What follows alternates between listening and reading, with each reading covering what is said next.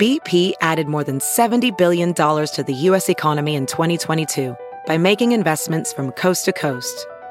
Investments like building charging hubs for fleets of electric buses in California and starting up new infrastructure in the Gulf of Mexico. It's and, not or. See what doing both means for energy nationwide at bp.com slash investing in America. It's Kaley Cuoco for Priceline. Ready to go to your happy place for a happy price? Well, why didn't you say so? Just download the Priceline app right now and save up to 60% on hotels. So whether it's Cousin Kevin's Kazoo concert in Kansas City, go Kevin, or Becky's Bachelorette Bash in Bermuda, you never have to miss a trip ever again. So download the Priceline app today. Your savings are waiting. Go to your happy place for a happy price. Go to your happy price, Priceline. Professional welder Shayna Ford used VR training developed by ForgeFX to hone her skills as a welder. The more time that you spend practicing it, that's what separates a good welder from a great welder. VR training can help students like Shayna repeatedly practice specific skills. Virtual reality definitely helps because the more muscle memory that you have, the smoother your weld is. Explore more stories like Shayna's at meta.com slash metaverse impact.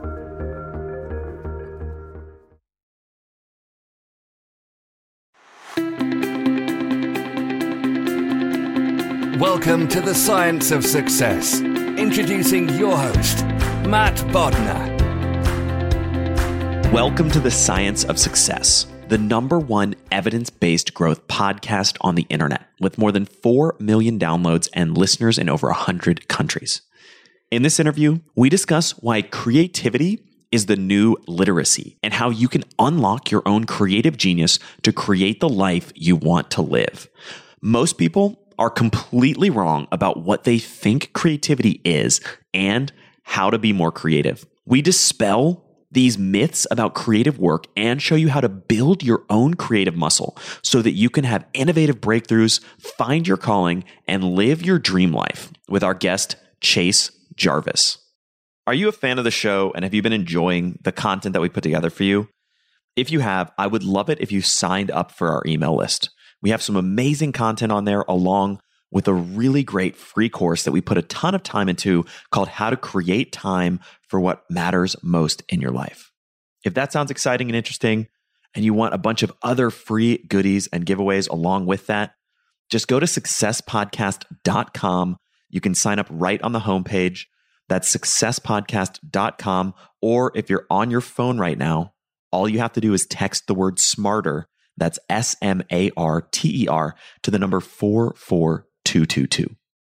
In our previous episode, we discussed how our traditional education system has given us the wrong perspectives on how learning actually works. It's so easy to fall into the trap of looking for and waiting for the perfect step by step formula, but it's actually the ability to flexibly experiment that empowers you to be successful in learning and really anything in life. We share exactly how you can apply these lessons and much more with our previous guest, Scott Young. If you want to hack your learning and become an ultra learner, listen to our previous episode. Now, for our interview with Chase. Today, we have another awesome guest on the show, Chase Jarvis.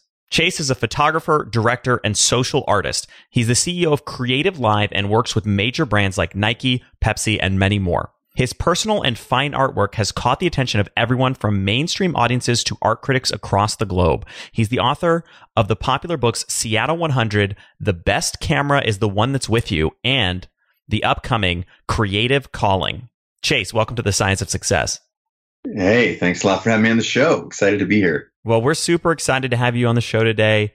I love the theme and the ideas around creative calling, and I can't wait to dig into this. You know, one of the ideas that you open up this conversation with that I think is is such an interesting concept is this notion, as you put it, that creativity is the new literacy. Tell me a little bit about that. I think in order to understand that, let's look back at literacy, right?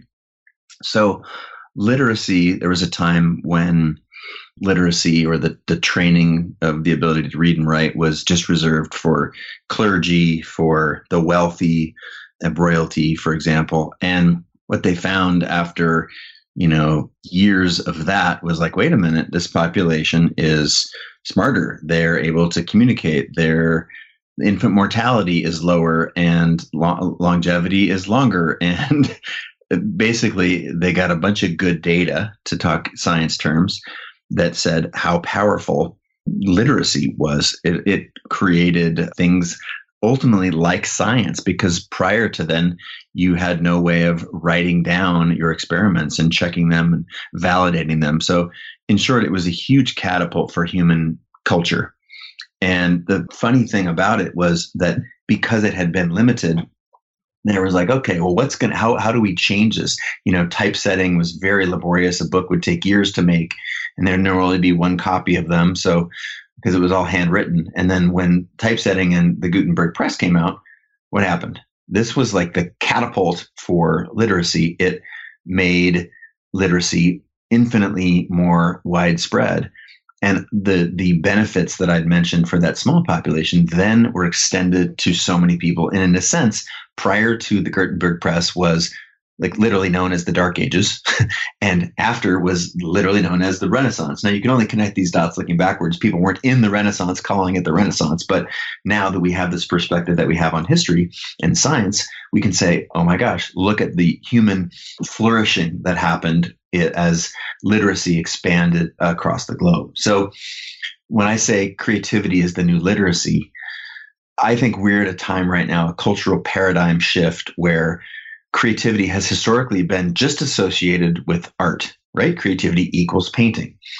And what we know to be true is creativity is everything. Look around, everything you see has creativity in its manufacture and as its basis for being in the world. The chair you're sitting in, the shoes on your feet, the car, the plane you're flying in, you know, wherever you are in the world right now, you're surrounded by human creativity. And in fact, if you look at the definition of creativity, the one that I use in the book and one that's reasonably assumed in most circles is that just it's putting, you know, two things together that used to not go together to, to form something new and useful. And if you start to think of creativity in that broader sense, sort of not creativity like art, I call that small c creativity, but creativity big C, like the connecting of ideas to make new and useful things, first of all, that definition starts to go, okay, cool. Then there's a whole new set of people who can identify as creative.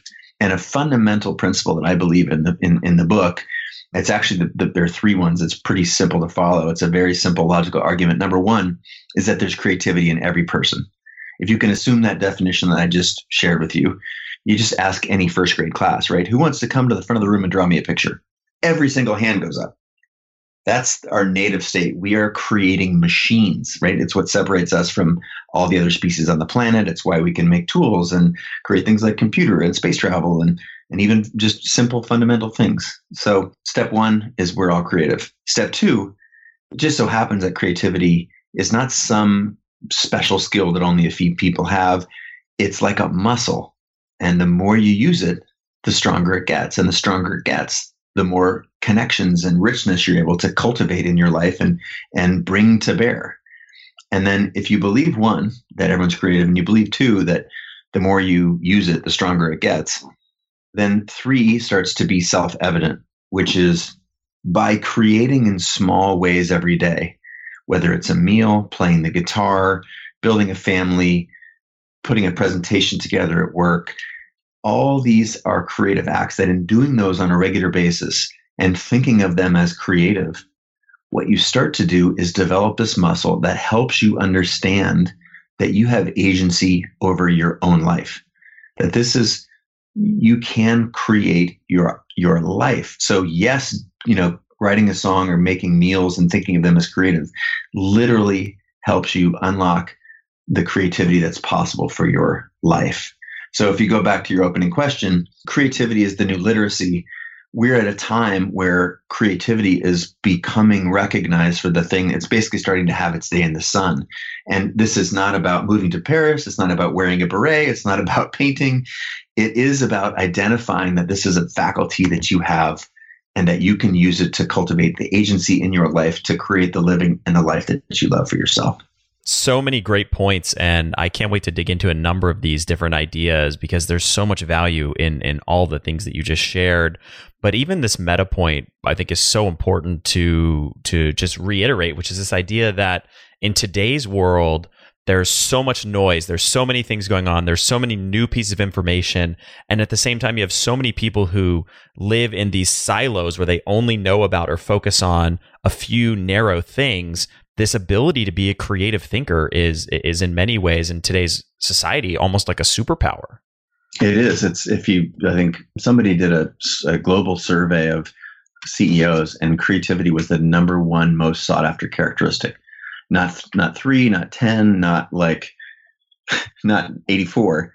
Number one, and it's because again we're starting to understand. You know, we've been sold this lie basically, and there's no evil genius selling us this lie, but just it didn't fit for the last cultural paradigms of production and manufacture. And we didn't want creative people. We wanted people who were going to go to work at the factory. And now that we're in a completely different era, we're starting to understand that this creativity is, it literally is a superpower and it is something that we all possess. Part of our, you know, getting reorienting that thinking and the culture narratives around it are you know, that's one of the reasons that I, I had to do the book. I had the book in my mind for a long time and been, you know, aggregating elements and pieces of it, but it, it just, I had to put it out in the world because A, it was driving me crazy, and B, it's just, it's great timing for people to recognize that they can harness this power. And, and it's not about, you know, giving up anything in their life to get all of the benefits of creativity you make another great point a second ago about about CEOs as well, right? And you're obviously a successful entrepreneur. You know, it's funny to me the, the most important business skills, and this is a belief that I fundamentally have, and that's really what drives this entire podcast, is that the most important skills to be successful in business are not things that they teach you in business school and in business textbooks. They're things like creativity. Yeah, that's part of what I'm trying to like, you know, call BS on. Honestly, is that like look that these cultural narratives that they feed you in business school or that are just like the idea of a starving artist and the all, all these things that are tired cliches like the more that you talk to people who have become successful this pronounces itself. The more you realize that the people who've been giving you guidance all along your parents your spouse your career counselor your peer group whatever they're not trying to not make you be creative they are scared for you because they don't actually understand what is good for you. They don't actually, they don't have a lens, the same lens that you have for yourself, which is your intuition. And it's understandable. Like it, it comes from a place of love. Like it's easy for us to see when we're, when we're looking at our child or someone we care deeply about doing something that we don't understand or we think is risky, we try and talk them out of it. But when we start to change the cultural narrative and you start to realize that, wait a minute, all the people I look up to, all the people that inspire me or that motivate me, or what did they do? You start deconstructing the lives of those people. And I started doing this with my own life when I was like, wait, when am I jazzed and energized? And it's like when I'm in tune with what I'm supposed to be doing in the world, when I'm truly living my my calling and I'm listening to who I am, be unapologetically me. And then I felt this flow. I felt things start to happen for me, not to me. And just so happens, you know, when I looked at my life and the life of you know mm-hmm. 150 or 200 of the world's top performers that I've either had on my podcast or that are part of CreativeLive, you know, a really simple pattern emerges that this is this is actually the dominant trait. And what we're living in is a culture that is telling us stories about what was required for the last era, that the school system, it's not really trying to be best for everybody. It's an average right? It's a factory. You put widgets in one end and you need to move them through, not because it's what's best for kids and not, not, not throwing stones at this as an evil thing. It's doing the best that it can. But the reality is it's not organized around maximizing what it's like for you, Matt. It's taking an average. The average number of people feel the average of this. And if we get people in average jobs with average lives and average salaries and average, like that's what it's trying to spit out but most of the people that I know, they don't want to be an average of everybody else's data. And I'm not advocating for that. I'm advocating just the opposite that you should be 100% you unapologetically. And for you, there is no average because average requires a data set of more than one. But when you start to recognize that there is just one you and that you know in your intuition, you felt it before you've heard this call, what I call the call, and you've been on your path at a time where life felt effortless. And what was that like? It was amazing. And I'm here to say that that's available to you all the time. And in fact, the world's most successful people, what they're doing is they're tuning into that calling and they're listening to what's inside of them. And they're following a very simple paradigm that I, I lay out in the book, which is this is basically a four step process. They're imagining what's possible, whether you're Richard Branson or, you know, you're building businesses or nation states or, or a science experiment or anything. You're imagining what's possible. You're designing a system that can deliver you the results you imagine, whether it's a set of daily habits or an experiment plan or a workout regimen or anything. You're executing against that goal. And then you're spreading the results and helping other people understand what you were able to do or recognizing it yourself. So I, that's basically the framework of the book. It's four principles idea, I D E A. And I just deconstructed my own success and the successful people around me and was like, oh man, everybody's doing this thing and none of it looks like what we're canceled to do. Yeah, such a great point. And we talk a lot of, on this show about how our school system in many ways has has failed us and really hasn't set people up to be creative thinkers, to think outside the box, to be innovators. And you're right, it's not necessarily a malicious thing. It's really just a byproduct of the way we designed our educational system. It's you know, it's 100 years old. And we have to take that agency into our own hands and start to cultivate these skill sets and these abilities ourselves. Yeah, and it's, it's basically like you said, there's no evil genius. It's trying to keep you down, although that you know the best kept secrets when people find them they tend to hoard them which is you know something I think that the internet is changing, and that's why information is now moving faster than ever, and it's why you're seeing a lot of change in the world right now. We can't just throw rocks at the school system. We can't just throw rocks at our. I mean, you could. It'd be easy to throw rocks at the. Wait a minute. If you go to school and you get a good job, or if, you go to a good college, then you get a good job, and if you get a good job, you work 40 years, you get the gold watch. Like that was the dominant paradigm for 60 years, 90 years, you know, between the start of the Industrial Revolution to, to basically not all that long ago.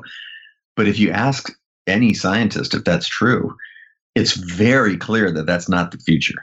it's like that is certainly, and that's not to say that that's bad because there are lots of you know ways to have a rich existence in that similar paradigm, and there are jobs that are still built around that.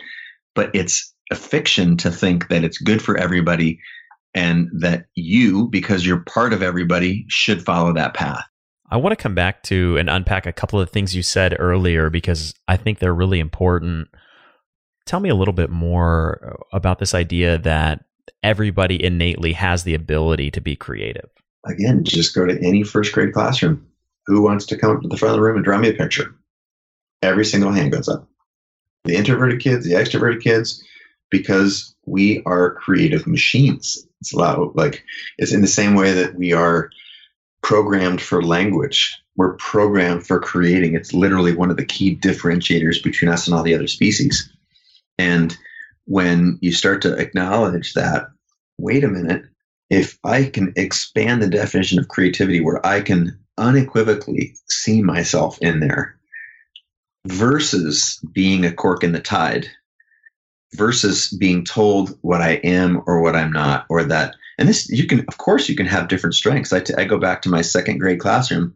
Miss Kelly, I loved in second grade, I loved performing for the class. I used to perform magic tricks. I did a comic book that I released every week, a comic strip rather, to the kids in my class. And I had a little stand up routine, that I stand up joke routine that I used to do. And and then one day in the student teacher conference, I heard Miss Kelly tell my mom that Chase is way better at sports than he is at art.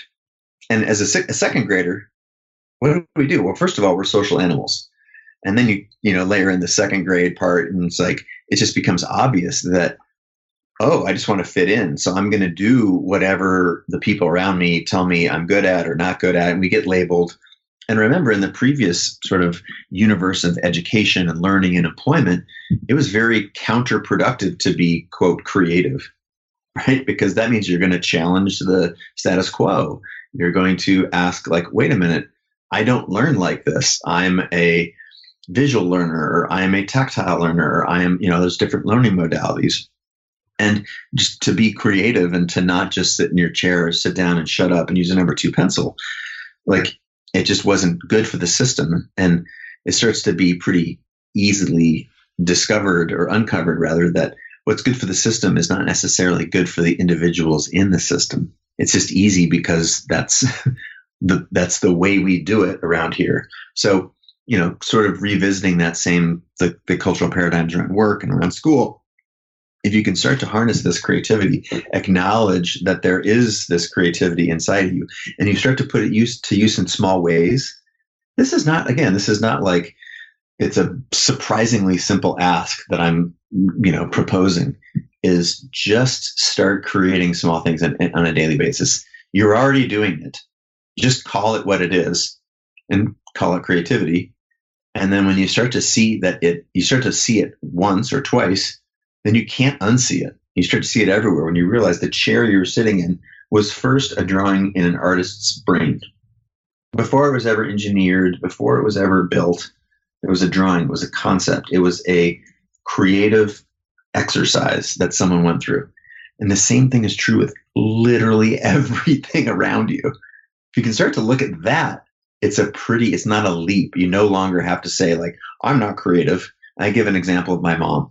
She was 65, had been, you know, believed her whole life that she wasn't, wasn't all that creative, but she, you know, she's like, I'm really disciplined and I'm focused and I can get a lot of things done, more of a sort of a producer and a doer and a little bit more left brained, say, and which is also not not true, but well, I won't go down that path. But you know, like so many people in our culture, they believe that they weren't because they were labeled something or got a, a handshake or a grade or a high five or something for doing one thing and not doing it early in life, and that helped shape their view of themselves and a narrative and a story that they told themselves, and it was useful because we do have different strengths, we have different learning modalities, so you lean into that.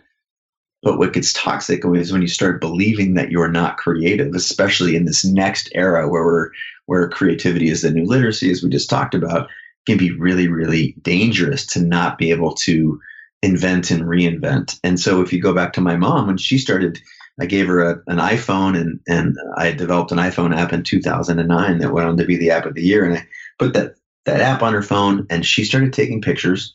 No, she didn't have to like get a bunch of oil paints or move to Paris or anything. She just started taking pictures on her morning walk. And she went in a matter of weeks, not days, but not months, weeks, saw herself as creative and realized, oh my God. And I'm like, these are great pictures. And she started sharing them with her friends, getting amazing feedback. I watched it change how she cooked. I watched it change where she wanted to travel, how she dressed, her the way she moved day to day through the world. And not everyone is going to have this pronounced effect. But for those of you who believe that you're not creative because you're identifying creativity with your ability to draw, I am a terrible drawer, but I'm a world class creator. It's just we got to find the thing that we're supposed to be doing. And if you can understand that in doing small things that are creative, that you get to then use your creativity to create your life. It's just creativity at, at a larger scale. Same muscles, different output, different outcome, it starts to get really exciting.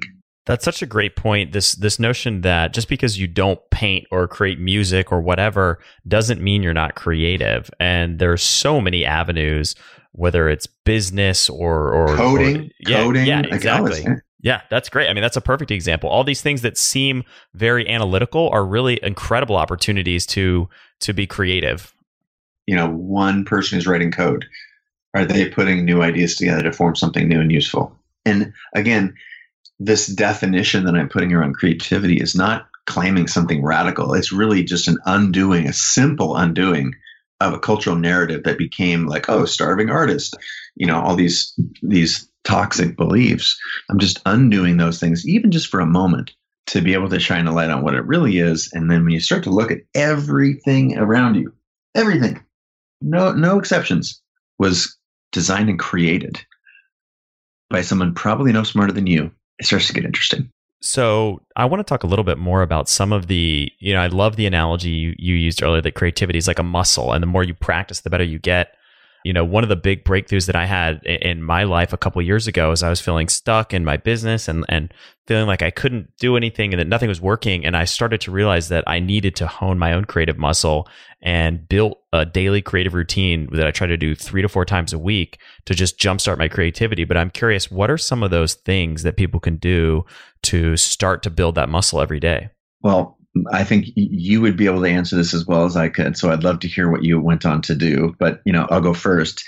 It really is just a simple daily habit, like the example that I gave my mom, or writing, like whatever. You know, you can often look backwards and like what inspired you as a kid. Was it drawing? Was it painting? Was it playing music? Did you give up the guitar because you know that bully told you you sucked, and now the guitar is in a closet? Dust that thing off and just strum a few bars. You're gonna suck, but it's really the practice of practicing that begins to unlock all these things. So in the book, I talk, you know, very, very crisply about a set of things that stimulate your creativity. And it's no surprises here. It's a lot about taking care of yourself. Words matter. Like when you say that I'm not creative, you really need to start undoing that. You're saying like, I'm not very good at drawing. That's fine, but you're not not creative. Wait, yeah, yeah, you're not not creative so to me this this daily practice even if it's five minutes of writing in the morning before you move on to your day or as, as the example that i gave with my mom just taking pictures at, at lunchtime it's usually a few things in your past that you can look back on and say you know what? I got a lot of joy when i did that.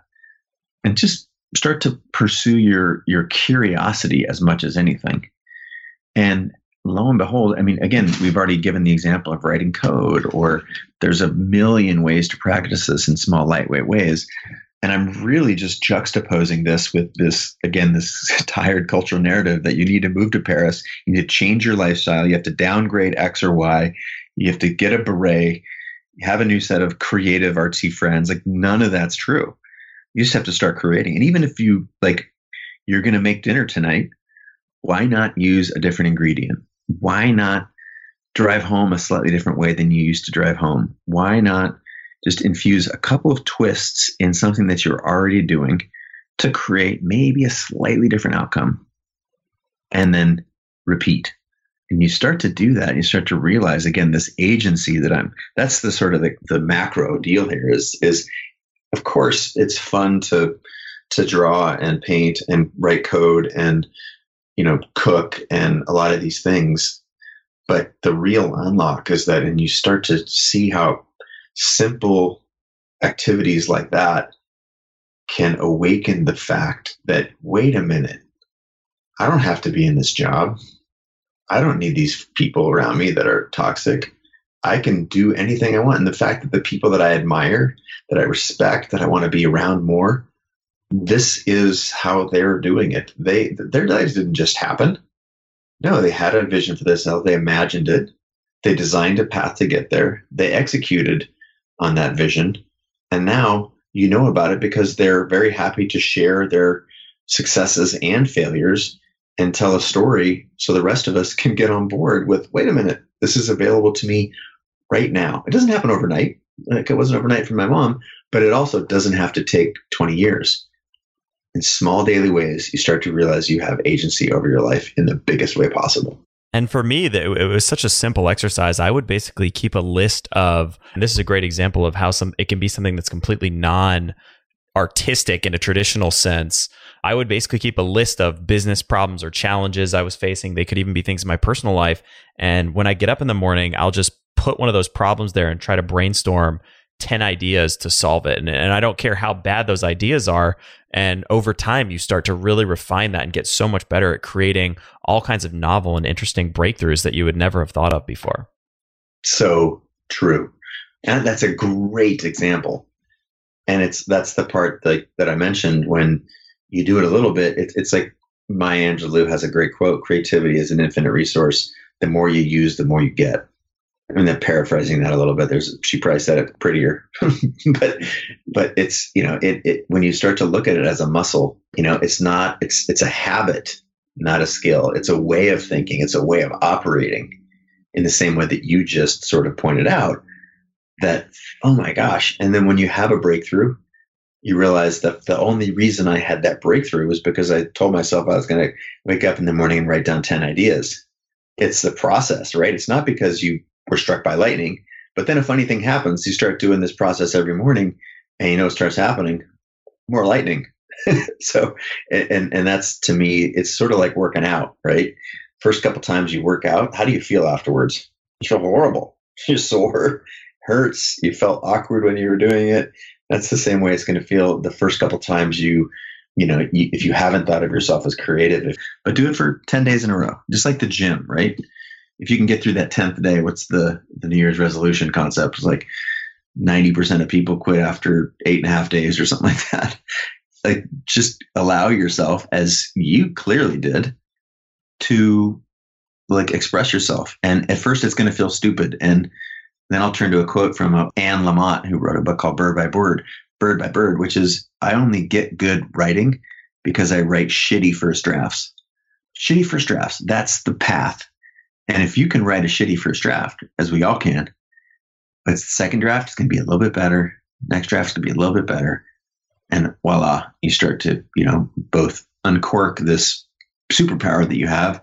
And you also can look backwards and say, wow, I'm getting better. It's funny. Dean Simonton, who's a psychology researcher who's done a lot of work on creativity, and, and a lot of his research was popularized by Adam Grant, talks about the eminent creators, people like Mozart and Einstein, and all, you know, across various different disciplines. And the single biggest thing that differentiated them was not the quality of their compositions. It was just the quantity. And the you know the mozarts of the world would have 500 600 800 compositions where the average composer would have like well the, the i think the, the actual the mode was one composition but then the average was like four or something and so it's the same thing right? You have to start with these shitty first drafts. You have to be willing to just produce bad ideas put yourself out there to be okay with that. And that's how you start to really flex that muscle and build that skill.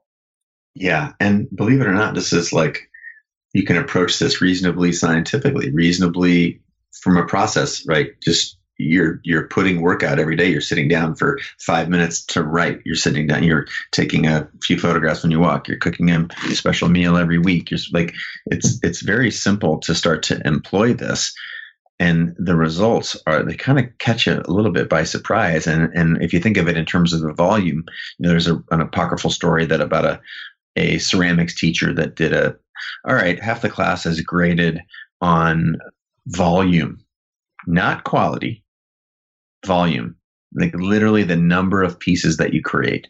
And the other half of the class, you have one chance to make a masterpiece. Your entire grade is on one pot.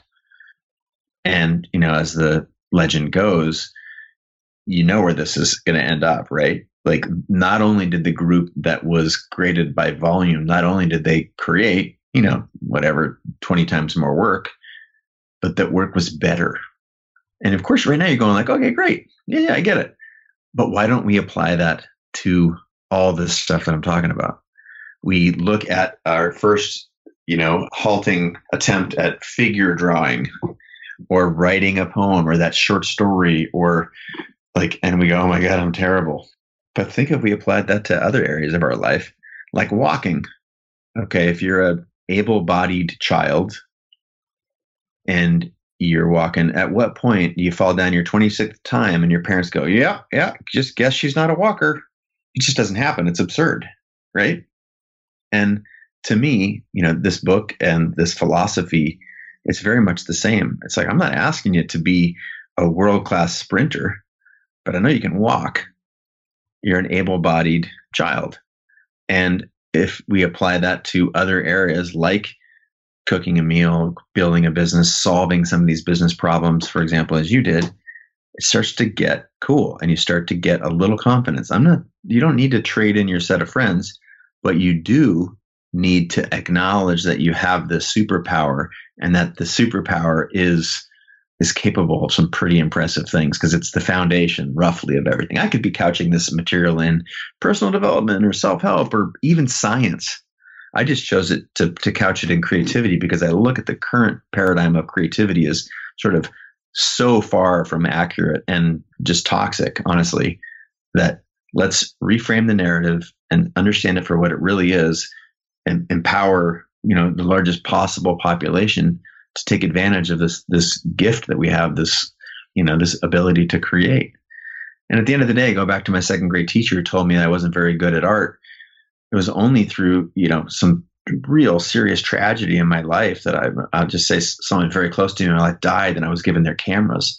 That I ended up getting back into my sort of tapping into that creative part of me that I'd given up, largely given up as a second grader it just so happens that these you know big traumatic moments in our life you know the death of someone close to us or, or it could be positive like the birth of a child they cause us to reflect and whatnot so they can be useful and, and those moments were useful for me but i would love it for us to not have to go through that trauma not have to have a big life moment to look at this like what are we doing with our lives? And just recognize that this is a muscle that we're all creative this is a muscle and if i use this muscle then I, I start to unlock potential Welding instructor Alex DeClaire knows firsthand how VR training platforms like ForgeFX can help meet the demand for skilled workers. Anywhere you go look, there's going to be a shortage of welders. VR training can help welding students learn the skills they need to begin and advance in their career. The beauty of virtual reality is it simulates that exact muscle memory that they need. Explore more stories like Alex's at meta.com slash metaverse impact. As you write your life story, you're far from finished. Are you looking to close the book on your job? Maybe turn a page in your career? Be continued at the Georgetown University School of Continuing Studies. Our professional master's degrees and certificates are designed to meet you where you are and take you where you want to go. At Georgetown SCS, the learning never stops, and neither do you. Write your next chapter be continued at scs.georgetown.edu slash podcast. I normally find bras to be so uncomfortable and constricting, but Skims has changed that. You know I love Skims underwear, so I finally tried their bras, and Skims has delivered again. Skims bras are worth the hype for the amazing shape and support they give, but what I wasn't expecting was how comfortable they are too. I've tried so many bras in the past, and the main issue that I have is that they weren't supportive enough to the point where they felt slouchy. I love my Skims wireless form bra because it's so comfortable and supportive. The older I get, the more I care about actually being comfortable in what I wear every day. And with my wireless form bra, I no longer have to sacrifice my comfort for the support I need. Shop Skims bras at skims.com, now available in 62 sizes, 30A to 46H. Plus, get free shipping on all orders over $75. If you haven't yet, be sure to let them know we sent you. After you place your order, select podcast in the survey and select our show in the drop down menu that follows. Hiring the right person takes time, time that you often don't have. But you shouldn't let a time crunch get in the way of finding the right candidates for your business. That's why LinkedIn is the best place to post your job. In fact, I was on LinkedIn jobs this morning looking for candidates to fill a key role in one of my businesses. LinkedIn jobs screens candidates with hard and soft skills you're looking for so that you can hire the right person quickly. You can look for things like collaboration, creativity, and adaptability, looking beyond just work skills and resumes to connect you with the candidates who are a perfect match for your business. That's how LinkedIn makes sure that your job post gets in front of the people you actually want to hire because they have a much better ability to get a deep insight into exactly who is the right candidate for you and your business. Find the right person meant for your business today with LinkedIn Jobs. You can pay what you want, and the first $50 is on them. Just visit linkedin.com slash success. Again, that's linkedin.com slash success to get $50 off your first job post. Terms and conditions apply. There's so much untapped creativity in the world. There's so much untapped potential in the world. And I think in many ways, that's what we're both trying to do with our various projects and this podcast and the book and everything you've done is, is to help everybody realize that you have this amazing potential within yourself and it's all about unleashing it. Mm-hmm. You've nailed it. Like it's not really complicated.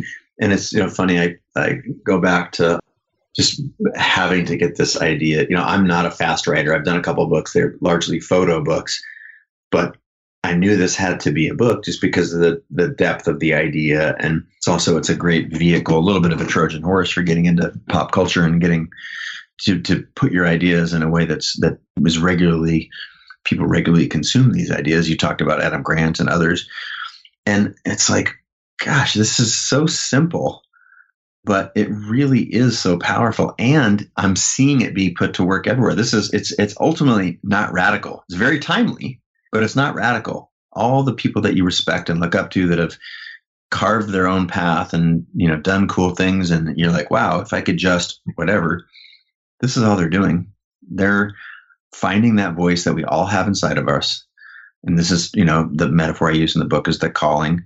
It's not some calling to necessarily like, I'm going to be an astronaut, but it's like, I'm more inclined to this than that. And despite my aunt or my brother, cousin, whatever, wanting me to do the other thing, I'm going to listen to my gut. And you start pulling on this thread, or as I, the other metaphor is walking on this path. Again, you start to realize that that these, even if I go two steps forward and one step back, nothing is wasted. All of these things you start to feel in your own, you know, you start to settle into who you really are, and mm-hmm. the ability to unapologetically be you is just a very powerful vehicle. And there are people out there right now like, oh man, sounds nice, but I got a mortgage and you know I'm behind on two car payments and I got two kids and I got awesome. I'm not asking that you put yourself in a position where you can't continue to provide in the way you have. I'm just asking you to carve out not even necessarily time because in the example that I gave with my mom, this was on her daily walk that she started taking pictures, but really carve out both language to talk to yourself, a mindset, and a belief and a practice. Doesn't have to be life changing. You don't have to, you know, put all your chips in and take out a second mortgage on the house to start this business. But in doing these small things, you'll realize the power that I'm talking about. It's not radical at all. It's pretty simple. And that dovetails with something you touched on earlier, which I thought was really powerful and insightful, which is this notion of being unapologetically yourself and not trying to be the next Chase Jarvis or the next so and so, but being the first you. Mm-hmm. And why is that surprising, right? Of course, it's not surprising at all. But when our culture looks at folks, they, you know, Bill Gates, just taking them out of the blue, didn't go to school or dropped out of school to do Microsoft. Your parents, if you're going to tell your parents you're dropping out of Harvard, are they going to go, sweet, go for it? Bill Gates did it. No. If you're Sara Blakely and you're like, look, they've rejected the ideas for Spanx so many times. Why are you still continuing to make these undergarments? Like that's normally what you're going to hear. But, you know, she continued to press on. And, and when we continue to see this paradigm, people just want you to be safe. They want you to be more like them. They want you to be an average because they know it's predictable. And when you say you're going to go make your first film or you're going to drop out of college to pursue career a career in fill in the blank, it sets people's sort of spidey sense off because either sometimes they couldn't do it and they were shown a particular path that they know and that's how they're trying to steer you. Doesn't come from a bad place but it's again it's it's not a radical idea, especially if you look around for evidence. And again, the idea that you have to bet it all in black to be the next, you know, entrepreneur that you only you can be. When you start studying entrepreneurship, like the science of it, because it is, you know, it's alchemy, right? Part science, part art. And you realize people like Richard Branson, oh, he was actually protecting the downside. He didn't bet it all on black. He bought the first 747 that he bought used from Boeing, he pre-negotiated the ability to sell it back to them. So he wasn't betting 100 million on a new airplane. He was I'm just making these numbers up. He bet 90 million or sorry, he bet 10 million because he had a pre-negotiated sale. It was only going to cost him 10 million. And if you're saying, yeah, but who's got 10 million? Like, you're not Richard Branson. That's fine. But it's like there are these dominant myths and paradigms that are in our culture, and I'm trying to both debunk them, make a very simple point, and get you to start to like you can start today that's the number one thing that i'm like trying to get people out of is that this is going to happen later or tomorrow or sometime in the future. Now, for the people that know that they're creative and they might just not double down on it, and great, you already know what I'm talking about. Great for the people who are like, "Ooh, this is new." Like I, I'm going to lean into that. And for the people who still don't understand, like I get it. It's going to take some undoing, but just start to look around. The number of people that have a side hustle 50 million americans are going to have a side hustle by 2020 that's like half of the working population of our country. This is not a weird weird thing. This is mainstream. And if you're building a business on the side that's wildly creative so you start to see these things coming out of the shadows it starts to make more sense to you and that's fine sometimes we need social proof it's just you got to kill the narrative that it's risky and that you you need to be a second rate Richard Branson instead of being a first rate you. Like you have this stuff in you. You were talked out of it. I'm just saying go back to the source. It's all in there. The funny thing about that is if you come all the way back to this whole in a very meta way, everything we've been talking about, the excuses, the things you're telling yourself now, who you know, somebody who's listening that you can't do it or you you know, you don't have the time, you don't have the resources, whatever, the solution to all of those things is creativity. Yeah. And that's like again, you could couch this in science or human like productivity or potential or whatever to me, those are all like actually layers that are on top of creativity. When you just boil it down to its most basics, it is we're creating machines. We do it all the time. Let's just acknowledge that. You can put your own polish on it, your own spin, put it in your own words or your own way. But just don't say you're not creative because that's like saying I'm only one third human. it's just not true. And if we can get ourselves, like I, I, talk a lot in the book about the creative mindset, and it assumes that you believe that you can change the outcome of your day to day. That if you change your behavior, you can create a different outcome than the one you're getting right now. And that's also, again, pretty fundamental assumption. If you don't believe that, like I'm not quite sure what you know what you're doing but if you start to realize that you are the quality of your thoughts if you're not programming your brain to be able to have the thoughts that you want and to pursue the life that you want, what have you got? You don't got all that much. You start to acknowledge that you're the sum of your thoughts. You start to realize, and I get it. I know where the, all these impulses come from. To root it in science, we are we're tr- struggling to overcome our biology, right? We have a say a million year old organ in our skull called our brain, and I call it the brain. It's not your brain. It's not your mind, it's the mind.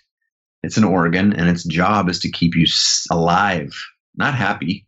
And it's confused because for the past, you know, 999,900 years, it's or whatever, whenever saber-toothed tigers were extinct, say, it was scanning the horizon and danger was the saber-toothed tiger.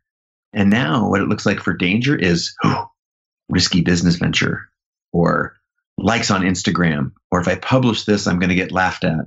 Like that's not real fear, you know. So you start to do a little um, what Tim Ferriss calls fearscaping, and you say, "What's the worst that could happen?" And things get pretty silly pretty fast, and you realize that you're in this paradigm, mostly because that's what's culturally acceptable, has very little to do with you're actually possible or the real downside, most of which is actually controllable. When you start to look at it through that lens, you're like, "Okay, I got this," and that's what the book's trying to do.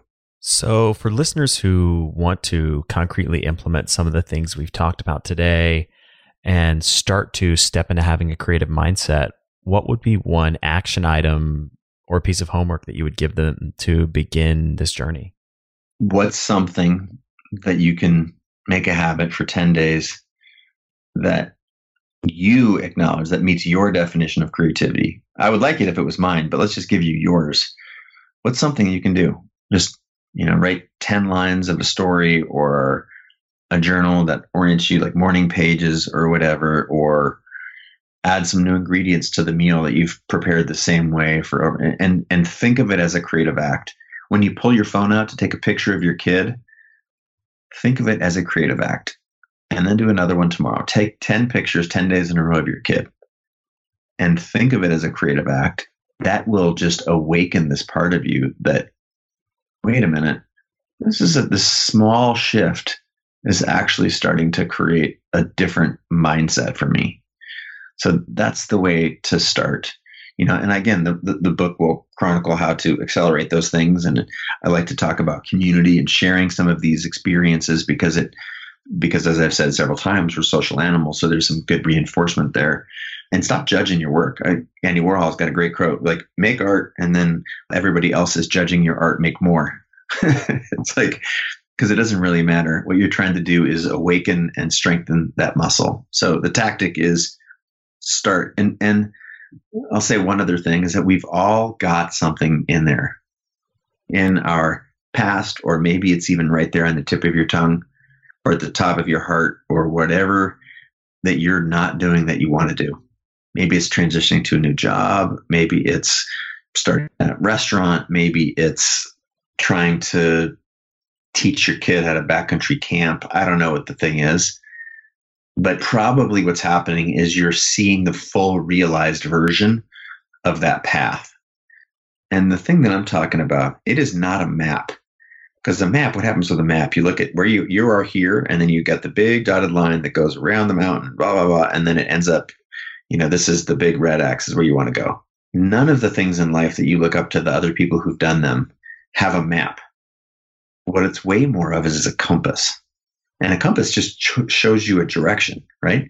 And what's required is that you start walking that direction. If you you bump into something, you go around it. So it's not about today. How do I build the restaurant? Sure, that may be the eventual outcome, but how do I start? You know, cooking different interesting meals. How do I throw a dinner party and instead of just cooking for my family, invite ten people over? What does it feel like to cook? What does it feel like to cook with a little bit of pressure? And can I make it joyful? Like it's way more a compass than a map. And again, it's just start. Don't have to have the full realized vision. You'll get some information along the way that you might find, well, I guarantee you're going to find it interesting and helpful. Love the analogy of the compass and the map, and also the the notion of just starting to notice small creative acts in your life that you may not even realize you're already exhibiting creativity and starting to shift your identity, being somebody who's more creative. Yep. It's a good way to start. of course, the book lays out more, but you don't need that much more to get started. Like, you know, this is, there's, that's at the end of the day, there's no sort of hokey, like, pie in the sky. I'm not, I'm not trying to sell you three steps to a richer future or whatever. It's just like, look at this is look backwards in our biology look like at the people, look left and right, dissect the things in your life where you felt like you've been on a path. You heard, you have heard your calling, whether you called it creative or you called it whatever. You know, and you felt good, and you're around people that you love, doing something that you love, and it felt good. You felt in that sort of flow state. That's all I'm asking for you to do. Is you want more of that? You should, because it's good stuff. it's, it's powerful medicine. It is the fuel to get you where you want to go. And Chase, where can listeners find you, the book, and your work online? Oh gosh, I'm just at Chase Jarvis on the internet everywhere. C H A S E J A R V I S. I'm also really excited about CreativeLive, which is an online learning platform for people who identify as creator or entrepreneur and these kinds of ideas. And there's you know tens of millions of people on that platform. Creative Calling is the website for the book, and if you pre-order the book, there's a couple of really cool things. There's a, a class that is normally a hundred bucks that you get for zero at CreativeLive. That's at, again at creativecalling.com. But and and you get the book just anywhere anywhere books are sold, all of the, the online retailers and whatnot. And I'd love to if you have any feedback, sh- shoot it to me online. And my ears are open, and uh, I'd be excited to find out what your experience is. Again, in just some of these very very simple fundamental steps. Well, Chase, thank you so much for coming on the show, for sharing all of this wisdom and knowledge with the listeners. It's been a fascinating conversation. Thank you so much for having me on the show. Big fan. And I know we've been talking for a while, you know, been internet friends for a while. I just want to say thanks. And I'm super excited about this book and hope to see some people get some real value. Thanks for having me on the show, man. It means a lot. Thank you so much for listening to The Science of Success. We created the show to help you, our listeners, master evidence based growth. I love hearing from listeners. If you want to reach out, share your story, or just say hi, shoot me an email. My email is matt at successpodcast.com. That's M A T T at successpodcast.com. I'd love to hear from you, and I read and respond to every single listener email. I'm going to give you three reasons why you should sign up for our email list today by going to successpodcast.com, signing up right on the homepage. There's some incredible stuff that's only available to those on the email list, so be sure to sign up, including an exclusive curated weekly email from us called Mindset Monday, which is short, simple, filled with articles, stories, things that we found interesting and fascinating in the world of evidence based growth in the last week. Next, you're getting an exclusive chance to shape the show, including voting on guests, submitting your own personal questions that we'll ask guests on air, and much more. Lastly, you're going to get a free guide we created based on listener demand.